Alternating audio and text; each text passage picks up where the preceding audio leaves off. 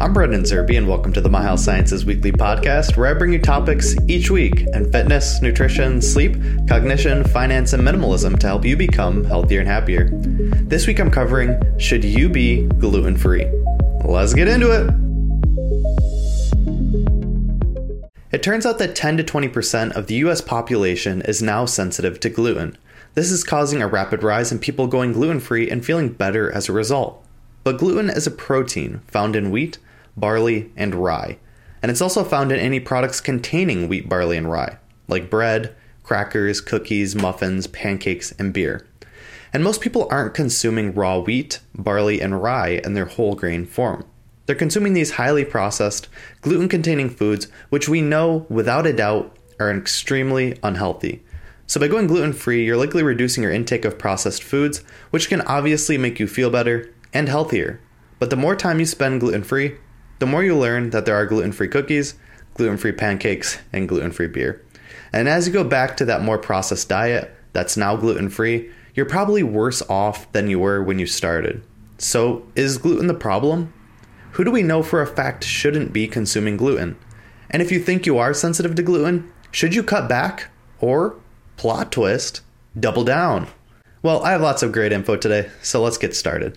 And as a note, most of this information is coming from leading gastroenterologist Dr. Will Bulsiewicz's book, Fiber Fueled. Awesome guy, terrific book. Let's start off with about 2% of the population who shouldn't be consuming gluten. That's not a lot of people. So here's how that breaks down celiac disease, 1% of the population. In about 1995, about 0.02% of the population had celiac disease. That's one out of every 5,000 people. But today, that number has risen to 1%, which is one out of every 100 people. Like many diseases, this is likely the cause of unhealthy lifestyles and environments. Either way, those with celiac disease should not be consuming gluten. So, how do you know if you have celiac disease? Well, in such cases, gluten will cause an immune response that damages your intestines, which will show symptoms like diarrhea, bloating, gas, abdominal pain, and or weight loss.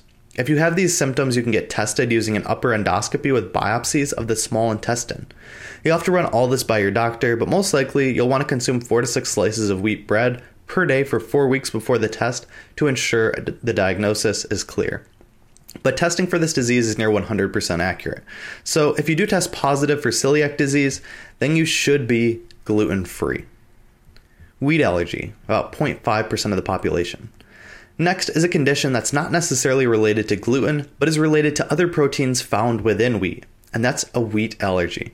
While it can be difficult to test for this allergy, the symptoms should be obvious. For example, if you get hives, swelling of the lips and throat, or have difficulty breathing after consuming wheat, then you probably have a wheat allergy. Most likely you developed this as a child, and you're aware of the condition. Those with a wheat allergy should not consume wheat, but could eat barley and rye.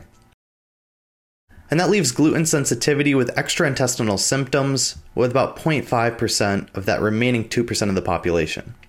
The last group of people who shouldn't consume gluten are those with a gluten sensitivity that cause extraintestinal symptoms. These are symptoms that occur outside the intestinal tract, like joint pain, muscle pain, limb numbness, altered mental state, loss of muscle control, or rashes. If you develop these symptoms after consuming gluten, it's best to be gluten free. But this is also a small portion of the population, equating to about 1 in every 200 people.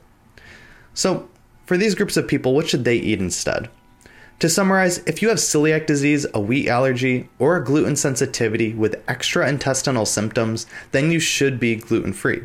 But just because you're gluten free doesn't mean you should avoid whole grains entirely, as whole grain consumption is strongly linked to positive health outcomes like weight loss, lowered cholesterol, and cardiovascular health. So load up on other healthy whole grains like quinoa, oats, sorghum, millet, and buckwheat. And personally, millet is my favorite grain. It tastes absolutely phenomenal, can be used so versatilely in many dishes. I love it. And the last thing I'll mention is that testing your sensitivity to gluten yearly may be beneficial too, as some people can outgrow symptoms over time. So, just something to keep in mind. Now, let's cover the remaining 98% of the population that should be consuming gluten. Wheat, barley, and rye are health promoting foods. They increase gut bacteria diversity and are abundant source of fiber, antioxidants, vitamins, and minerals.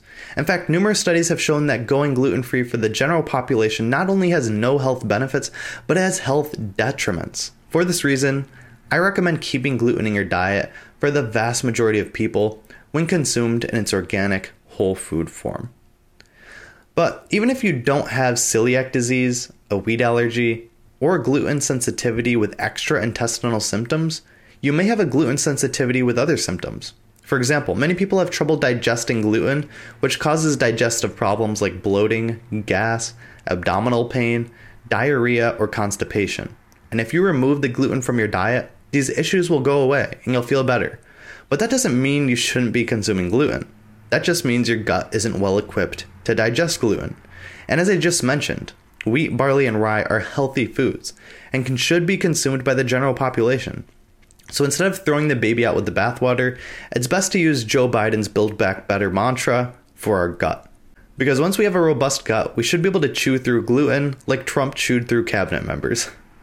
So, how can those maybe 15% of people with gluten sensitivities and their digestive tract build back a healthier, more robust gut? Well, plant scientist Bob Quinn has four suggestions. While each of these suggestions are helpful on their own, combining all four will yield optimal results. Number one, eat ancient heirloom grains. These grains are often more nutrient dense than wheat, barley, or rye, plus, studies have shown positive benefits on the entire digestive tract. Example of these grains include farro, spelt, and kamut. Number two, go organic. This reduces your exposure to chemical residues, which can trigger digestive tract symptoms. Eating organic is an all around good idea, even without a gluten sensitivity. Three, eat whole grains. Eating grains in their whole form instead of enriched or processed grains will help too. This will help build back stronger and more diverse gut bacteria, which will help with digestion. And number four, try sourdough bread. Sourdough bread takes around six times longer to make than regular bread, and during that time, the fermentation process destroys over 90% of the gluten. This will make it easier for you to digest and will ease the transition back to gluten containing foods.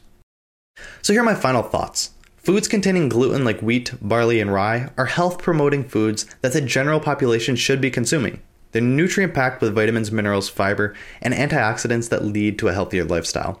But if you have celiac disease, a wheat allergy, or a gluten sensitivity with extra intestinal symptoms, then gluten should not be on your menu.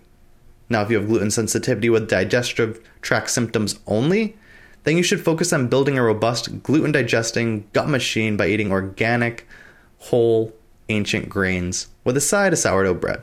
And no matter your situation, we should all be avoiding highly processed foods that commonly contain gluten, like cookies, cakes, and muffins. This will lead to a healthier and happier life.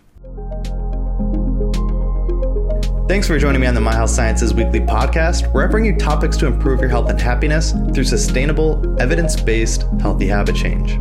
If you'd like to receive weekly updates on the three most important things I've read, watched, and listened to within the past week, sign up for the My Health Sciences weekly newsletter. Those on this list will never miss any of the latest and most important information I share about health and happiness.